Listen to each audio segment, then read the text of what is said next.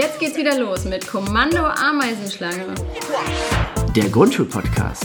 Unperfekt, aber schön. Mit Bewegungserna und Herrn Rüppelmeier.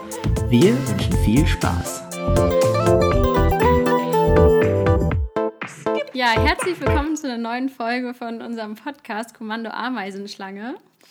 Ähm, und heute hat sich Raphael mal das Thema ausgesucht und es ist, äh, wie ich finde, ein sehr spannendes Thema und zwar Unterricht mit Glückshormonen. Wie geht das? Ich habe ähm, da jetzt noch nicht so viele, viel darüber gelesen, deswegen bin ich einfach mal mega gespannt, äh, was du dazu zu erzählen hast. Und ähm, als erstes würde ich eigentlich schon mal gerne wissen, wie du darauf gekommen bist. Ah, ja, äh, cool. Hallo auch von mir. Äh, schön, dass ihr wieder eingeschaltet habt und äh, ich freue mich schon sehr auf die Folge, weil ich das, weil mich das Thema schon seit einigen Jahren, also schon mindestens seit vier Jahren beschäftigt tatsächlich, oder seit fast fünf Jahren. Ähm, und wie bin ich darauf gekommen? Und zwar, ähm, äh, es gibt einen Speaker, der heißt Simon Sinek. Ähm, ich hoffe, das spreche ich einigermaßen richtig aus, aus Amerika. Der ist auch durch ein paar virale Videos auch relativ bekannt. Ähm, ähm, und der hat, der hält so Vorträge für Manager und für Wirtschaftsunternehmen und so weiter und wie die halt eine Unternehmenskultur entwickeln sollen und miteinander klarkommen sollen. Und ähm, da hat er einmal einen langen Talk gemacht über ähm, die Glückshormone. Äh, ETSI hat er die genannt, also äh, Endorphine, Dopamin, Serotonin und Oxytocin. Äh, ETSO, ETSO, so. Ähm, und Oxytocin als letztes. Und ähm, das habe ich mir angehört, fand es auch alles irgendwie cool, weil das, er ist ein sehr guter Storyteller. Und ähm, da sind halt so für mich ein paar äh, Verbindungen auch zur Pädagogik und zu meiner Arbeit als Lehrer aufgeplöppt. Und da habe ich gedacht, ach krass, und dann habe ich mich damit beschäftigt und ein bisschen nachgelesen und sein Buch gelesen und dann auch andere Sachen zu dem Thema, zu den Glückshormonen mich mit beschäftigt und äh, nachgeforscht. Und dann habe ich überlegt, was kann ich in meiner Pädagogik aktiv verändern, um am Ende auch andere Resultate zu bekommen. Und da komme ich dann am Ende drauf, will ich jetzt nicht spoilern. ähm, genau, äh, was in meiner Klasse damals, in meiner Adlerklasse damals so passiert ist, als ich wirklich Dinge umgestellt habe. Und das finde ich so als ähm, Pädagoge auch krass zu sehen, wenn man halt irgendwelche pädagogischen Maßnahmen ergreift und man am Ende messbare oder spürbare Resultate hat, wo man denkt, ah, ich kann es jetzt nicht eins zu eins zuordnen und sagen, genau wegen der Geschichte hat es am Ende das passiert oder ist am Ende das passiert. Aber ich kann schon irgendwie sagen, dass sich die Wahrscheinlichkeiten ein bisschen zugunsten der positiven Wirkungen verschoben haben. Ja, das ist ja meistens so, dass man nicht so genau messen kann, woran es jetzt wirklich gelegen hat. Ähm, aber was mir gerade einfällt, ich habe äh, tatsächlich auf Instagram, war das eine Zeit lang relativ groß, da, ähm, da wurde so ähm, über Glücksunterricht geredet. Und da ging es darum, dass ein Unterrichtsfach für Glück eingeführt wird. Das geht ja dann auch so ein ja. bisschen in deine Richtung.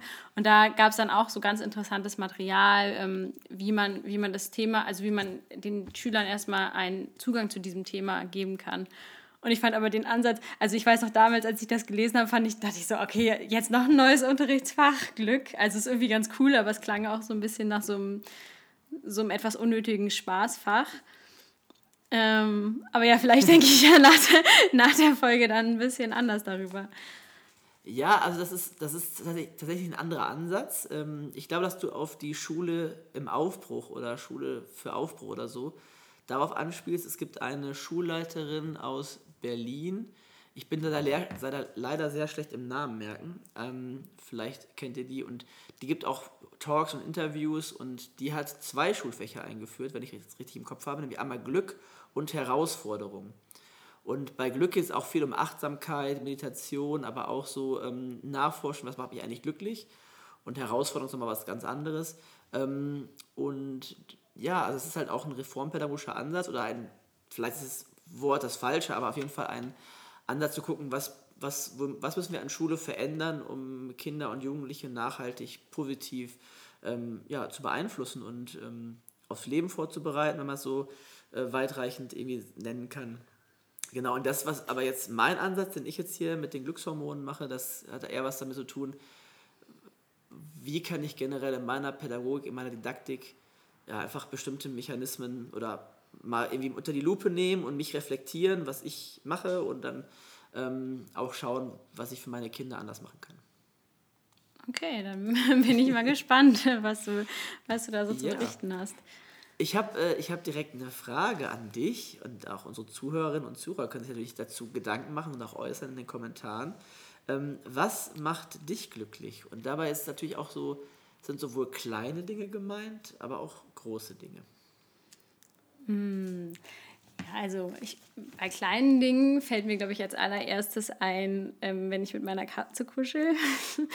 also wenn ich mich entspanne und auf dem Sofa liege und sie kommt dann einfach zu mir und legt sich auf meinen Bauch und fängt dann an zu schnurren. Und das ist so, so ein ganz schöner, inniger Moment, den ich jedes Mal total schön finde.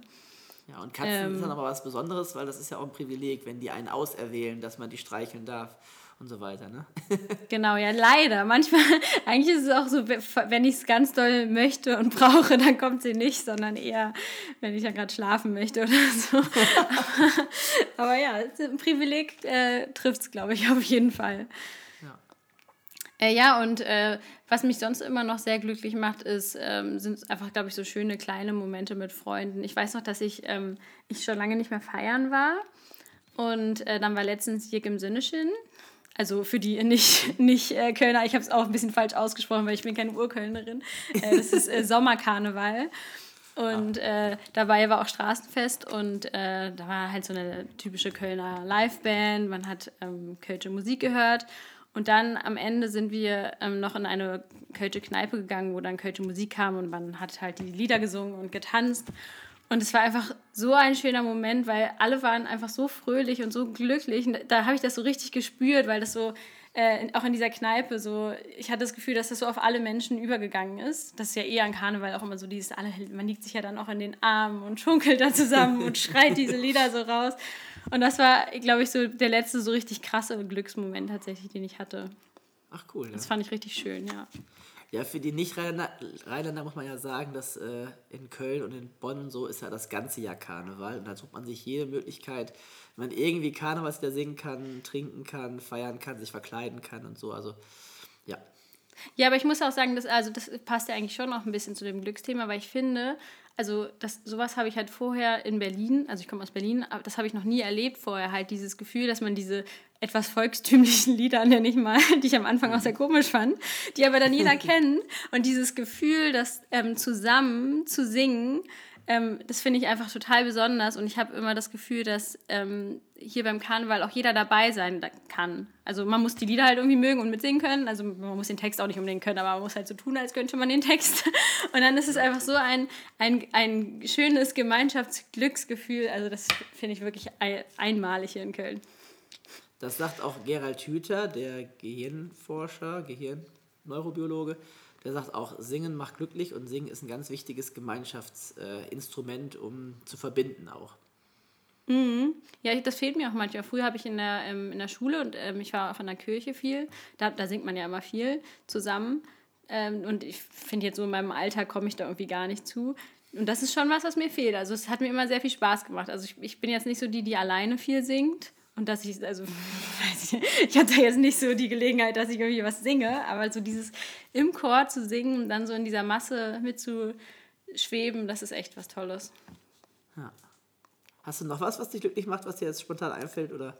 Ähm, ja, auf jeden Fall noch Sport, habe ich mir hier ganz groß, ah. groß aufgeschrieben. Aber das äh, macht mich schon immer glücklich und ähm, entspannt mich auch und ist so mein Ausgleich zu allem. Und ich merke auch, dass ich ganz unausgeglichen werde, wenn ich keinen Sport machen kann. Also ich, ja. ich versuche schon jeden Tag mich zu bewegen. Also Sport ist dabei aber für mich nicht immer jetzt unbedingt so Leistungssport oder Fitnessstudio, sondern für mich ist Sport dann auch ähm, eine Stunde spazieren gehen oder mal ein bisschen Yoga machen oder sowas. Ja, ja. Ja, was macht dich denn glücklich? Ähm, ja, äh, also wenn ich jetzt so direkt antworte, dann würde ich sagen, erstmal so Erfolge. Ähm, also alles, wo, wo man irgendwie was geschafft hat, wo man irgendwie merkt, es hat gut geklappt oder da hat man irgendwie eine gute Rückmeldung bekommen. Aber auch schöne Erlebnisse, da denke ich so an meinen letzten Urlaub, wo ich in Österreich klettern war ähm, und einfach natürlich tolle Aussicht, aber auch irgendwie so diese Herausforderung, diese sportliche Herausforderung. Und das war eigentlich vom Klettersteig her ein bisschen zu schwierig für mich, aber ich habe es dann trotzdem geschafft und äh, meine Ängste überwunden und äh, bin ich in Panik verfallen und da runtergepurzelt. Ähm, auch, was, was ich auch sagen würde, ist für mich so, wenn man so ein Kapitel oder so eine, so einen Berg äh, abschließen kann. Also wenn ich zum Beispiel jetzt denke, so, ja, bald sind Elterngespräche. Und dann so, oh, jetzt ist das natürlich wieder äh, viel Vorbereitung und Überlegen und dann hat man diese langen Nachmittage und Abende. Und dann so, ah, das letzte Elterngespräch ist geschafft, so, zack, ich kann es abhaken. Da kommt meistens irgendwas Neues, äh, was man dann zu erledigen hat, aber trotzdem ist das so dieses, dieses Abschließen. Dann ähm, so als kleine Sache würde ich sagen, so Musik. Also das ist äh, Musik hören, aber auch Musik machen. Ähm, ja, also ich spiele Gitarre und dann singe ich da auch gerne bei. Muss jetzt nicht unbedingt schön sein, aber auf jeden Fall macht es mir dann irgendwie Spaß und Freude. Ähm, ich singe auch gerne mit den Kindern in der Schule mit der Gitarre. Meine Gitarre heißt Emma. Das ist auch so ein kleiner Tipp. Also wenn oh, wie meine Katze. das war ja, sehr mal. gut. Emma macht uns glücklich. Wunderbar, haben wir schon mal da eine Gemeinsamkeit. ähm, ja, das ist mal so mein Tipp, gerade für die kleinen Kinder in der Grundschule, so wenn dann irgendwie die, wenn irgendwas einen Namen hat, ist das sofort eine Person für die Kinder. ist dann so, warum ist Emma heute nicht im Religionsrecht mit dabei und so, das ist dann sofort irgendwie, das ist verrückt einfach, wie Kindergehirne dann funktionieren. Ja, ähm, genau, das sind so ein bisschen, ja, natürlich meine Hobbys und so, ähm, mit Freunden treffen, das, das sind also die üblichen Sachen, aber so, genau, also. Und spielst du aber auch manchmal für, Spielst du auch manchmal für dich selber Gitarre? Also, dass du so wirklich für dich selber Musik machst? Nicht mehr so oft. Das war auch eher so Schulzeit, Studienzeit. Ähm, da habe ich das noch irgendwie mehr äh, gemacht. Genau. Ich nehme auch manchmal meine Gitarre tatsächlich mit im Urlaub. Also, je nachdem, was ich für einen Urlaub mache. Also, die war zum Beispiel in Israel, war die mit dabei. Das war aber auch so eine, ja, so eine Studienreise und auch so ein bisschen theologisch orientierte Reise, wo wir auch dann ne, israelische Lieder gesungen haben, aber auch so historische oder so kirchliche Lieder. Ähm, und äh, auch auf Kinder- und Jugendfreizeit ist jemand mit dabei. Aber auch wenn ich dann mit einem Schlauchboot irgendwie den Rhein runterfahre mit Freunden, dann abends am Lagerfeuer ein bisschen klimpern. Aber so für mich, also meine Mitbewohnerin spielt Mandoline und ähm, auch Gitarre und so, da höre ich dann manchmal so ein bisschen, was da so rumklimpert. Aber das mache ich tatsächlich nicht mehr so oft, wie ich es eigentlich schön fände, ja. Hm, aber ich glaube, es liegt auch manchmal daran, dass man einfach nicht so die Zeit dafür hat, ne? Obwohl es einem, einem gut tut. Und man weiß ja auch sogar, dass es einem gut tun würde, aber dann man muss sich halt auch die Zeit dafür nehmen. Genau, und beim Musik hören ist halt wirklich so, wenn ich dann so irgendwie YouTube-Algorithmus oder irgendwo und dann irgendein Lied und dann, es kann wirklich sein, dass mich ein Lied so berührt und so irgendwie so ein Gefühlszuckerwatte ähm, in mir auslöst, dass ich dann irgendwie so richtig darin so baden kann und so richtig irgendwie das so aufsaugen kann und das mich richtig so irgendwie, es ist wie so Meditation oder ja, so eine. Also Was war das, das letzte? Was war das letzte Lied, wo dir sowas passiert ist? Also das war heute von Maro, einer portugiesischen Künstlerin, die ähm, einfach, einfach dann, also es war ein Chor mit ukrainischen Frauen in Portugal ähm, oder in Spanien, ne, ich glaube, es war in Spanien. Und die haben über Sehnsucht gesungen, auf Portugiesisch, Englisch, vielleicht auch auf Ukrainisch, das habe ich nicht ganz rausgehört.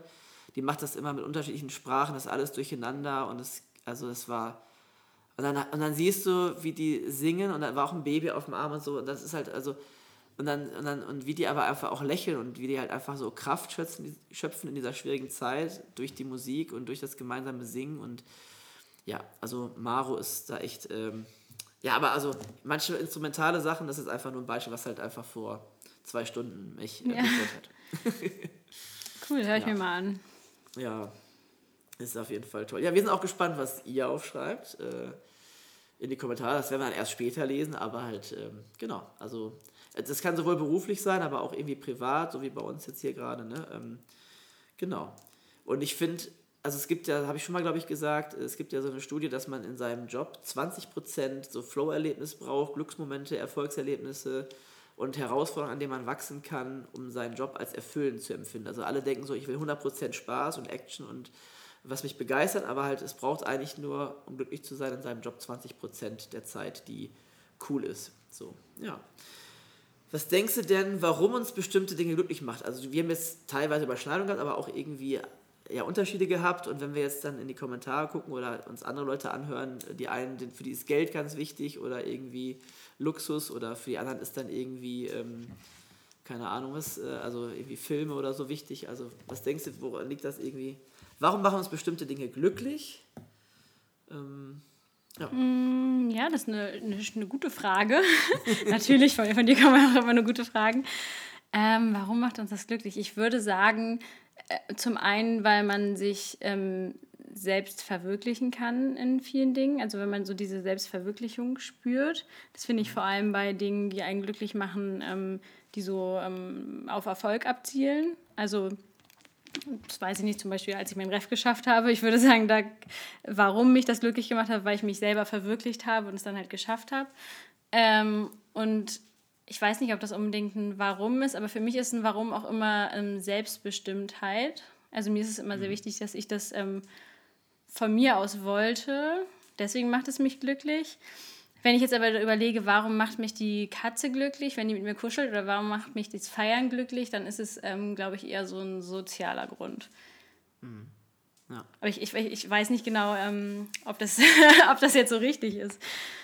Nee, also, ob das, ich, also, das ist für mich auch gar kein richtiger Fall. Das ist gar keine Abfrage, sondern es ist einfach so, also für mich steckt auch so ein bisschen hinter diese Unterschiedlichkeit von Menschen. Ne? Also ich frage mich dann so, warum berühren mich manche Lieder so und dann höre ich andere Lieder, die andere total abfeiern und ich denke so, was ist das für ein Krach oder was ist das für, ein, für eine Aneinanderreihung von Tönen? Ich denke mir so, warum sind wir da so unterschiedlich? Das eine, was ich mich frage und das andere ist so, ähm, habe ich auch keine Antwort drauf. Also ich denke, es sind einfach unterschiedliche Prägungen und was man so irgendwie, ich glaube auch, dass vieles aus der Kindheit irgendwie kommt, wie man so als Kind geprägt wurde und was man so für Prioritäten unterbewusst gesetzt hat, also dass ganz vieles auch so unterbewusst stattfindet. Ich habe mich zum Beispiel jetzt auf Musik bezogen schon als Kind gefragt, warum finde ich manche Lieder toll und manche Lieder nicht. Und da habe ich so für mich gedacht, vielleicht finde ich alle Lieder, die ich schon kenne, toll und alle Lieder, die neu sind, finde ich nicht toll. Aber es macht ja irgendwann auch keinen Sinn mehr. Das ist ja nicht logisch. Also weil dann wird man ja immer nur die gleichen drei Lieder hören und äh, nichts anderes mehr. Und immer hat man ja jedes Lied zum ersten Mal gehört. Und ähm,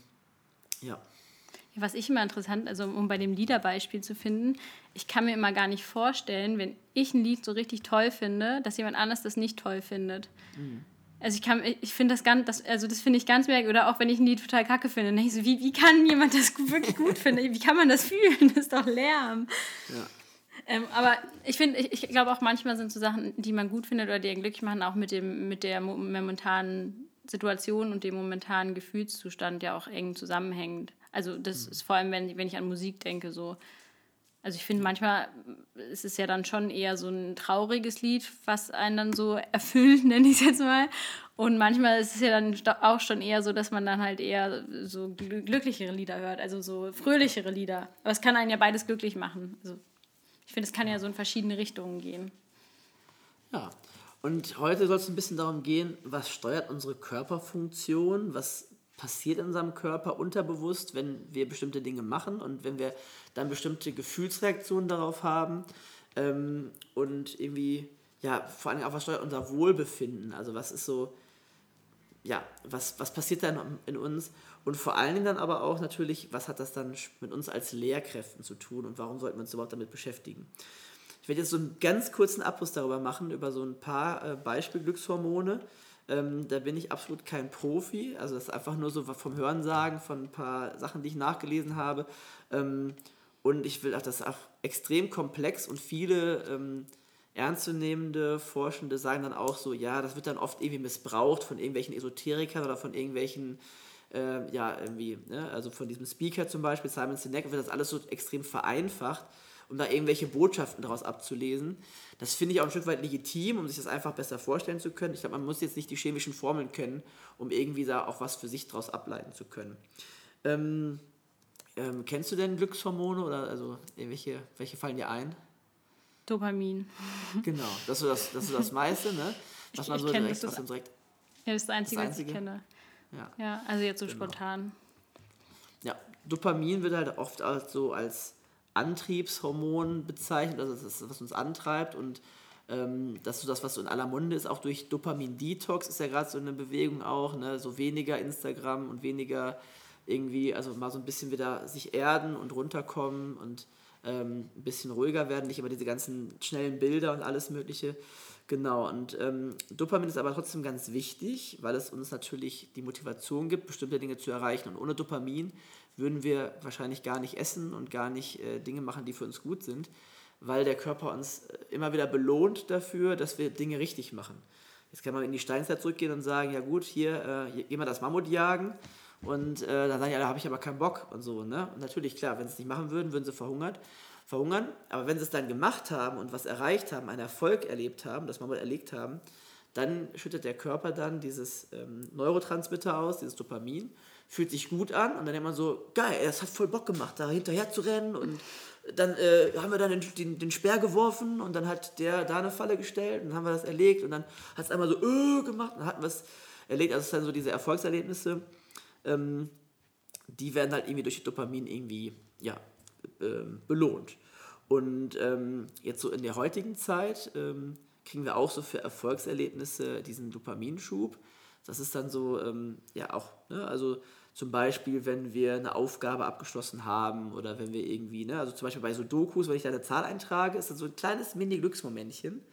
Das ist dann so ein kleiner Mini-Dopaminschub. Aber auch so diese Abwechslung am Handy, ne, wenn man einmal was Neues, immer was Tolles, immer was Buntes und auch diese ganzen Handyspiele, ne, dieses, wenn dann so hier Candy Crush und so, alles bunt, alles leuchtet, alles hüpft durch die Gegend das ist halt so dieses typische, Dopa ich sage immer so Dopamin, weiß ich nicht, Überschuss, Dopamin, ähm, Feuerwerk, was da so in einem ausgelöst wird. Ähm, genau, und das, das, also zum Beispiel diese ganzen Sachen, Instagram und Videospiele sind alles von äh, Psychologen mitentwickelt worden. Auch Smartphones, wie das so alles aussieht und wie das designt ist und wie das funktioniert, weil die halt genau wissen, wie unsere Neurotransmitter funktionieren und wie das halt uns immer wieder daran hält, dass wir immer weitermachen wollen. Ne? Und ähm, so wichtig wie Dopamin auch ist, ähm, in, einem, in einem Missbrauch oder in einem Überschuss kann es halt auch echt zu Suchtsachen äh, führen. Ne? Also es gibt ja Leute, die vielleicht unbewusst oder bewusst äh, irgendwie vielleicht sogar Instagram, Handysüchtig sind oder aber auch ähm, zum Beispiel Alkohol, ähm, Gambeln, also dieses äh, Glücksspiel und so weiter, das sind alles Sachen, die halt über Dopaminhaushalt funktionieren. Und wenn der halt irgendwie nicht ausgeglichen ist, dann ähm, gibt es die Gefahr, dass man davon süchtig wird. Ja. Okay, also mir sind gerade noch zwei Sachen dazu eingefallen. Ähm, mhm. Zum einen ähm, hast du ja gerade erzählt, mit, ähm, dass Instagram vom Psychologen ähm, entwickelt, mitentwickelt wurde. Da habe ich mal ein ganz interessantes ähm, Interview gesehen über TikTok. Mm, da ist es ja so, dass die, die TikTok, also TikTok ist ja so aufgebaut, dass der ganze Display schwarz ist. Also das ganze Video, was man sieht, nimmt den ganzen Display ein. Man sieht ja auch nicht mehr die Uhrzeit oder irgendwas anderes. Und der User muss ja immer was machen. Also weil das nächste Video kommt nur, wenn du nach oben wischst oder ja. zur Seite wischt oder, nach, oder nochmal abspielt. Sonst kommt ja das ganze Video immer nochmal. Und das ist dann so, dass ähm, einem das halt so ein Gefühl von Macht gibt. Weil man ja selber entscheidet, welches Video, also man, man entscheidet ja dann, okay, ich wische jetzt weiter, ich finde das Video schlecht. Oder man sagt, okay, ich, ich gucke es mir bis zum Ende an, ich gebe ein Herz. Und mhm. dann geht man weiter. Und dass das ähm, so diese Sucht bei TikTok auslöst. Und das finde ich voll krass, dass das so äh, durchgeplant ist. Mhm. Und äh, die zweite ja. Sache, mhm. ähm, wir, ich hatte in meiner dritten Klasse hatte ich so einen Schüler, der sehr viel ähm, Computerspiele gespielt hat und der war immer so, dass er sehr schnell aufgegeben hat. Also der hat der war jetzt nicht dumm, aber der hat immer super viele Fehler gemacht, weil er immer schnell, schnell alles fertig machen wollte und der, der konnte sich einfach nicht anstrengen. Und dann eine, eine ältere Kollegin hat dann immer gesagt, ja, äh, das ist bei dem so, weil der so viele Spiele spielt und immer gewöhnt ist, so schnell belohnt zu werden, weil man bei den Spielen halt so schnell belohnt wird. Ne? Also man muss ja sehr wenig Aufwand betreiben, so bei Candy Crush, dass man irgendwas schafft. Man schafft ja immer irgendwas, da kommt ja immer so, toll, super, klasse. Und ähm, dass der das halt dadurch äh, in so richtigen Aufgaben gar nicht mehr konnte ohne diese krasse Belohnung. Das war dann halt so ihre Theorie, dass er deswegen immer alles so schnell macht und auch so viele Fehler macht. Und ich glaube, da ist auch was Wahres dran. Mhm. Also es gibt dazu auch Forschung, was die Videospiele angeht. Und es gibt dann zum Beispiel diese, so Quests, ne? also so Aufträge. Und da hast du aber auch einen Pfeil und der Pfeil sagt dann immer, geh in die Richtung, geh in die Richtung. Und dann ist es immer auf dein Niveau abgestimmt, dass du quasi das genauso gerade eben schaffen kannst, dass sich das wie ein echter Erfolg anfühlt. Und dann bekommst du halt irgendwie das neue Schwert oder das, die neue Superkraft und dann kannst du halt dann die nächste Aufgabe. Gibst dann wieder einen Pfeil, da lang, da lang, da lang. Dann kriegst du wieder irgendwie 1000 Erfahrungspunkte und drei Gold und, äh, und hier ist der neue Superstern oder sowas. Ne? Also es ist halt so, ja, und das halt, und man wird immer so geführt und es gibt quasi gar keinen Leerlauf, gar keinen so, jetzt ich entfalte mich mal oder, also es gibt natürlich sehr unterschiedliche Computerspiele, wir wollen nicht alle ja. mal einen Kampf scheren, aber halt jetzt so ähm, diese typischen, in Anführungszeichen, Dopamin- Videospiele äh, sind halt wirklich so getrimmt, hier ist deine Aufgabe und wenn du sie erfüllt hast, belohne ich dich mit blinkenden, leuchtenden, bunten Feuerwerksgeschichten und bling, bling, bling, bling äh, Sounds, aber halt auch ähm, mit dem Gefühl so, ah, das habe ich jetzt geschafft. Ja, und vor allem das, das Krasse ist, also ich, ich spiele voll gerne so zur Zerstreuung solche Spiele. Also ich spiele immer Forge of Empires. Und äh, ah, ja. da ist mir das tatsächlich, da ist mir mal aufgefallen, da gibt es nämlich auch mal so Quests, die man machen muss. Und ich freue mich dann auch jedes Mal, wenn ich die geschafft habe. Man wird da so krass belohnt. Und irgendwann dachte ich dann auch mal so, also eigentlich habe ich ja überhaupt nichts gemacht. Also ich habe manchmal muss man ja nur mit dem Finger irgendwo rüberwischen und was einsammeln. Das ist ja auch so ganz ja. viel bei solchen Spielen. Das ist ja nun wirklich keine Leistung. Aber man hat dann echt so, ha, ja, ich habe es geschafft. Ja, Super. Ja, das ist schon schlau. Ja, und dann halt gemacht. halt auch so dieses Level aufsteigen, ist dann so ein, ein, größerer Schub und so. Und dann irgendwie, jetzt kann ich auf einmal das so und so bauen und also, ne, jetzt habe ich meine 10.000 Gold zusammen und kann das machen. Also, das ist halt mhm. wirklich so ähm, diese Sachen. Es gibt aber auch diese ganz kleinen Sachen bei Dopamin, zum Beispiel äh, die habe ich ja schon gesagt, als Sudoku, diese, diese, oder Kreuzworträtsel, diese Sachen eintragen oder halt irgendwie bei einer To-Do-Liste am Ende so abhaken, habe ich erledigt, habe ich oh erledigt, oh, ja. Bettwäsche gewechselt, wunderbar, ne? Aber auch so, wenn ich halt eine SMS bekomme und ah, ich bin irgendwie wichtig, jemand interessiert sich für mich, ach toll, ich freue mich, und dieses Pling und so. Und aber auch, wenn ich natürlich belohnt werde, das ist halt so das Ding. Und das ist halt auch das, wo dann wieder unsere Pädagogik dann, ähm, dann reinkommt. Ne? Ähm, ich gehe mal weiter zum nächsten Glückshormon. Also es gibt jetzt so vier Hauptglückshormone. Äh, Dopamin, Endorphin, die sind auch viel beim Sport und Essen und Schlafen und so weiter wichtig. Dann äh, Serotonin und ähm, Oxytocin. Jetzt habe ich, glaube ich, das verwechselt, aber ist jetzt, ich will jetzt auf das Oxytocin eingehen. Das Oxytocin, das ist nicht ganz so bekannt, obwohl es eigentlich äh, auch ein ganz wichtiges Hormon ist. Äh, hast du da schon mal was von gehört? Sonst erzähle ich einfach. Ja, ich habe davon schon gehört, jetzt wo du sagst. Gut, dass es mir am Anfang nicht äh, eingefallen ist. Ja, das ist ja das äh, Kuschelhormon, was, äh, was vor allem in Beziehungen ja auch äh, häufig kommt, wenn man, wenn man sich umarmt und kuschelt. Das stärkt ja auch die Bindung in einer Beziehung. Genau. Zum Beispiel mit deiner Katze, aber auch mit deinem Partner, aber auch mit äh, Freunden, Familie. Ähm, ne? Also das ist so dieses, also das eine ist über Körperkontakt, Zärtlichkeit, Kuscheln, Umarmen, aber auch wenn es dann noch intimer wird, ähm, aber auch ähm, zum Beispiel mit einem Kuscheltier, ne? also gerade bei den Kindern, wenn die, ne, also einen Teddybär haben oder ihre Lieblingspuppe oder, ne, oder den Hasen, den sie schon seit, haben, seitdem sie drei Monate alt sind und der schon zehnmal gewaschen wurde. Eigentlich darf der gar nicht gewaschen werden, aber machen die Eltern trotzdem manchmal. Ähm, auch so Komplimente, also ne, wenn ich so echt so an, ein anerkennendes Kompliment bekomme, so ein besonderes Kompliment. Ne? Ähm, das ist auch ähm, schön. Und das ist das, was ich so äh, von dem Simon Sinek gehört habe. Ähm, Oxytocin wird ausgeschüttet, wenn mir jemand hilft. Also wenn ich so spontan, also random jetzt irgendwie, ne? Nicht so, ich hilfst mir beim Umzug, ja mache ich, Dankeschön, Oxytocin, sondern halt, wenn ich quasi so in der Stadt bin und irgendwie so eine zufällige Situation sich ergibt, dass ich sage, ey, dein Schuh ist auf oder ey, dein Rucksack ist auf, ach ja, boah, cool, Dankeschön, ja, hoffentlich wird mein Handy nicht geklaut oder so, ne? Oder ist was runtergefallen, ich trage es jemand hinterher oder einen Kinderwagen in eine äh, Straßenbahn reinheben und so. Und das Coole ist bei dem Oxytocin, dass es ähm, bei mir selbst ausgelöst wird, wenn ich helfe, auch bei der Person, die die Hilfe bekommt, die das so als Überraschung irgendwie so bekommt.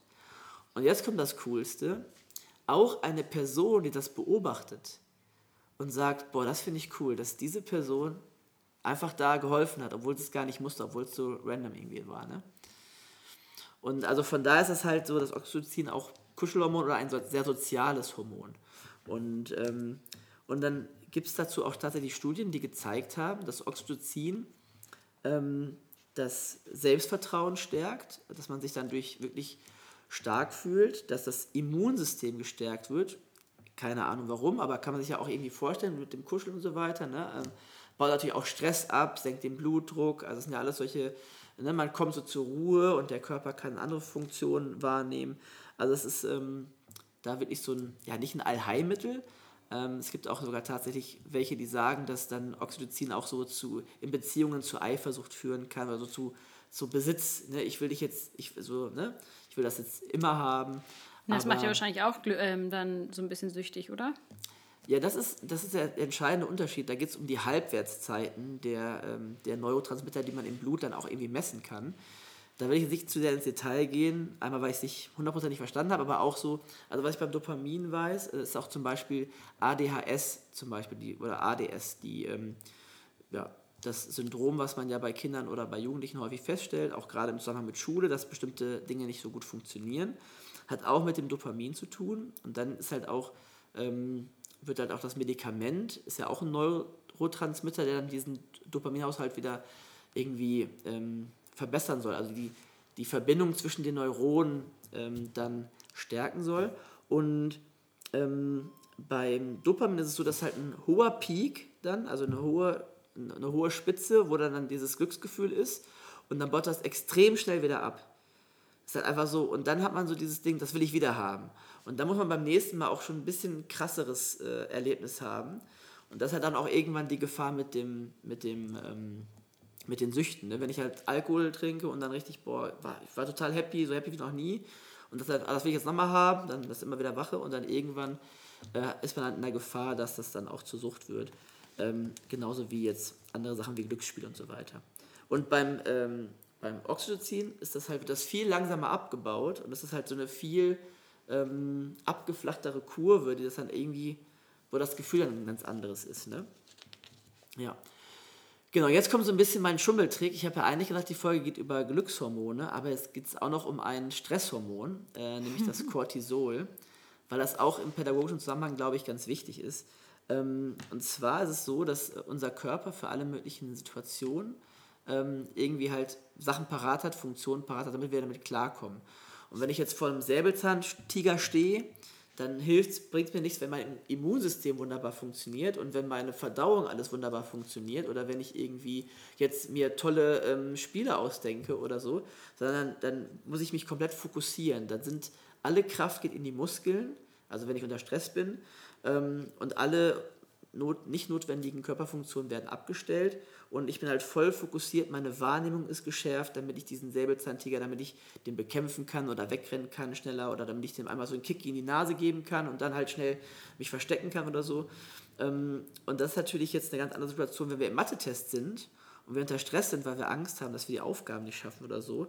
Ähm, da ist es eher schädlich, wenn unsere Wahrnehmung hyperfokussiert ist und dann auch ganz viel, wenn Kinder erzählen, ja, ich habe jetzt Bauchschmerzen und so, oder irgendwie mein Bauch fühlt sich komisch an, ne? das ist halt oft dann irgendwie so ein Zeichen dafür, dass dann irgendwie das Cortisol, was ein total nützliches Hormon ist, aber in halt, ne, beim Überschuss natürlich dann zu Problemen führen kann. Ja. Genau, und das ist halt so ein bisschen auch das, was man irgendwie bei allen beachten sollte. Ähm, die sind alle nützlich. Also der, der Körper hat diese Sachen nicht umsonst irgendwie eingebaut, diese Chemikalien, sondern halt ist es wirklich so, es geht darum, ähm, unseren Körper zu steuern. Also ich habe ja so am Anfang gefragt, was, was steuert uns eigentlich oder was treibt uns an. Ähm, aber halt klar, wenn das dann irgendwie in extremen Mengen oder extremen Mangel irgendwie vorhanden ist, dann kommt es halt irgendwie zu Problemen. Ja. Ich habe noch eine Frage zum Oxytocin. Ähm, wir erleben das ja oft äh, in der Schule, dass die Kinder irgendwie auch einen, einen, größeren Bedarf haben, Körperkontakt zu haben zu einem. Wie, ähm, wie ist es bei dir? Wie handhabst du das? Lässt du das zu? Oder ähm, wenn jetzt ein Kind kommt, dich umarmen will, wenn ein Kind kommt, sich auf seinen Schoß setzen will oder so, was hast du dafür irgendwie auch für dich sowas, dir was überlegt? Oder ist es halt vielleicht auch, vielleicht ist es bei Frauen gar nicht so relevant wie bei Männern, dass man da irgendwie sensibel für ist, aber also ich glaube generell als Frau muss man vielleicht nicht ganz so viel ähm, dabei hinterfragen oder aufpassen, wie es rüberkommt. Mhm. Ähm, ich weiß noch, dass ich das Ganze am Anfang in der Schule sehr merkwürdig fand, aber weil ich mich vielleicht auch so in der Rolle als Lehrkraft noch nicht so gefunden hatte. Und dann dachte ich so, nee, also kuscheln auf gar keinen Fall. Da fand ich das total schlimm. Aber dann mit der, im Laufe der Zeit ist es eigentlich schon so, dass ich, ähm, wenn Kinder mich umarmen, dann umarme ich die auch zurück. Ähm, vor allem, wenn ich merke, dass Kinder das auch brauchen. Also manchmal braucht man vielleicht einfach mal eine kurze Umarmung. Ähm, aber es gibt ja auch immer wieder Situationen, wo sowas passiert, wo es einfach so ein bisschen unpassend ist. Also zum Beispiel, wenn ich gerade was erklären will, dann braucht man mich jetzt nicht umarmen oder mir irgendwo rumzufummeln. Das mache ich dann auch schon deutlich.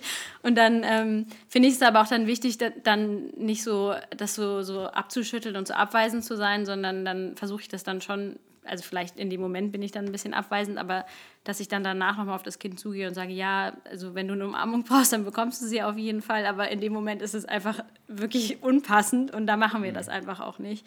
Das ist mir dann schon wichtig, dass, ähm, dass so, ein, so ein Austausch ist. Ja, und es gibt ja. natürlich, also es gibt natürlich aber auch extreme Kinder, also ich, das, das hat man ja vor allem bei, bei Erstklässlern oder Erstklässlerinnen, ja. dass sie da einem dann so am Bein hängen die ganze Zeit. Also da bin ich dann schon so, dass, dass ich dann wirklich sage, du, also das ist mir hier wirklich zu viel Körperkontakt.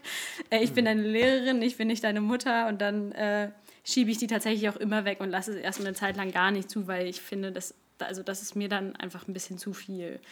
Jetzt mhm. muss ich das Kind dann auch woanders holen. Ja, also es, genau, ich denke auch, das ist so wichtig dabei ist irgendwie so zu sagen, das Kind hat ein Bedürfnis, aber ich habe ja auch meine Grenzen und meine Wohlfühlzone und so. Ne? Also es ist halt so, ähm, egal jetzt ob als Mann oder als Frau, ich als, als Erwachsener, ich möchte nicht, dass man an mir rundzupft und an meinen Klamotten irgendwie, ne, mein Reißverschluss auf und zu macht und so. Kinder ja. haben ja auch manchmal echt so gar keine Grenzen da irgendwie. Und ähm, das finde ich so ganz wichtig, seine eigenen Grenzen sich bewusst zu machen, weil halt Kinder die einfach übertreten und da muss man einfach sagen, so, hey, das möchte ich nicht. Aber trotzdem irgendwie auch so dann dem Bedürfnis irgendwie auch nach Körperkontakt Raum zu geben, aber in einer Art und Weise, wie ich mich auch wohlfühle, so als Erwachsener. So, ne? Ähm, und äh, für mich ist zum Beispiel so, also, äh, also ein Kind darf sich nicht auf meinen Schoß setzen, das möchte ich nicht, da fühle ich mich nee. nicht wohl bei. Ja. Also nicht nur, weil es irgendwie komisch aussieht, aber einfach auch, das ist für mich irgendwie zu intim und ähm, aber wenn dann ein Kind das irgendwie andeutet oder so, das machen die manchmal so ganz so trickreich, so vorsichtig, so dann kommen die so ganz langsam so angewackelt und äh, kommen immer näher. Aber dann nehme ich das Kind so ganz bewusst irgendwie an den Schultern und setze das dann so ganz nah neben mich, dass halt immer noch eine Berührung stattfindet, aber halt irgendwie, oder, ne, aber das halt, das halt nicht auf meinem Schoß ist, sondern einfach so dann am, Arm an Arm oder irgendwie so Oberschenkel an Oberschenkel irgendwie sich berührt und dann, ähm, genau, und für mich habe ich auch so entschieden, dass ich irgendwie, dass ich Berührungen nicht initiiere. Also ich sage nicht, komm, umarm mich mal oder äh, komm doch mal auf meinen Schoß oder so. Jetzt ganz, das fände ich halt dann wirklich auch, ähm, ja, wirklich merkwürdig und auch problematisch. Aber halt so, ähm, also für mich ist halt so, so, ein, so, so ein kleiner Taps auf die Schulter oder so, ne, so als, ähm, als zusätzliches Kommunikationsmittel, zusätzlich zu meinen Worten und meiner Gestik halt so, ne, ähm, gerade auch wie, boah, hast du toll gemacht oder so, dann irgendwie noch so eine kleine Berührung dabei.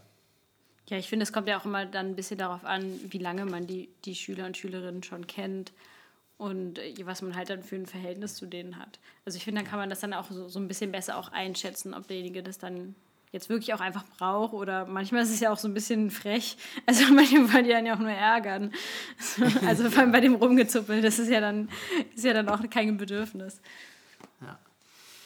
Genau. Ja, jetzt habe ich ein klein medizinisches äh, ja, Vortrag gehalten oder wie auch immer und äh, wollte aber jetzt auch noch ein bisschen dann auf die Pädagogik ein, äh, drauf eingehen und äh, einfach schauen, was hat das mit uns zu tun? Also als ich das so gehört habe, gerade mit dem Oxytocin und mit dem Helfen und mit dem Beobachten des Helfens, dass das auch was bringt, dass das Oxytocin auch eine positive, ähm, förderliche ähm, Wirkung in unserem Körper hat, habe ich mir überlegt, so für mich habe ich also den Schluss getroffen, ich möchte eine Pädagogik der Beziehung leben und nicht eine Pädagogik der Belohnung. Also ich möchte ähm, ja, ein, eine, eine quasi Unterricht machen, der Oxytocin-Ausschüttung fördert und nicht der Dopaminausschüttung fördert. Dieses Dopamin ist halt ein bisschen eher so in dem behavioristischen äh, Denkmuster drin, ne? Ähm, wo man halt die Kinder irgendwie durch Belohnung und Bestrafung irgendwie versucht zu dressieren und zu steuern.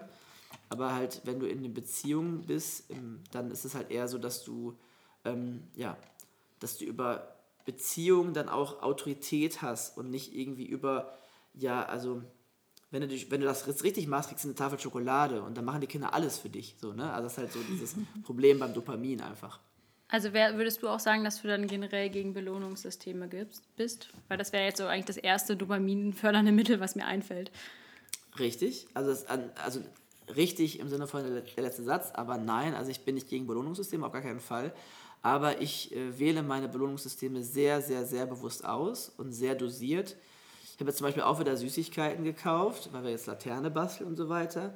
Aber halt dann ist es am Ende so, dass ich halt einfach, einfach so, ähm, hey, guck mal, wir haben jetzt eine schöne Laterne gebastelt, alle zusammen und jetzt kriegt jeder noch seinen Smartie dabei, dass wir es irgendwie so zusammen feiern. Es ist halt nicht, die Smarties sind halt keine Belohnung für die Laterne, sondern es ist halt einfach so, also die Eltern, die mithelfen, kriegen dann so ein, eine andere Süßigkeit und dann kriegen die Kinder halt noch ihre Smarties. Das ist einfach so, wir feiern das zusammen. Ist aber jetzt nicht so, dass ich das irgendwie, der die schönste Laterne hat, bekommt drei Smarties und die anderen bekommen nur zwei oder sowas. Also es ist halt einfach ähm, da bin ich einfach, äh, sage ich auch gleich noch ein bisschen äh, mit den Belohnungen. Genau, ich kann jetzt schon sagen, also ähm, meine Belohnungen sind immer für die ganze Gruppe und nicht für einzelne Kinder. So, ne? Also das ist so, so regel ich das. Ähm, das heißt, ähm, die Kinder, also es gibt ja Belohnungssysteme, wo die Kinder für sich selber meistens Punkte oder Sterne sammeln und wenn sie eine bestimmte Anzahl an Punkten haben, dann kriegen sie irgendwas. Also zum Beispiel bei, bei meiner Mentorin hat man dann so Gutscheine gezogen, Hausaufgabengutschein oder sowas. Und bei dir ist das aber nicht so, sondern bei dir ist es so, dass ähm, die Kinder auch Punkte kriegen für tolles Verhalten, nur dass es dann auf ein gemeinsames Punktekonto geht, ja. wovon sich dann die ganze Gruppe was äh, genau. wünschen kann. Genau. Genau, wenn wir 100 Sterne erreicht haben, oder 100 Herzen haben wir, genau. Bei 100 Herzen äh, gibt es eine Belohnung für die ganze Klasse. was gibt es da halt, so für eine Belohnung?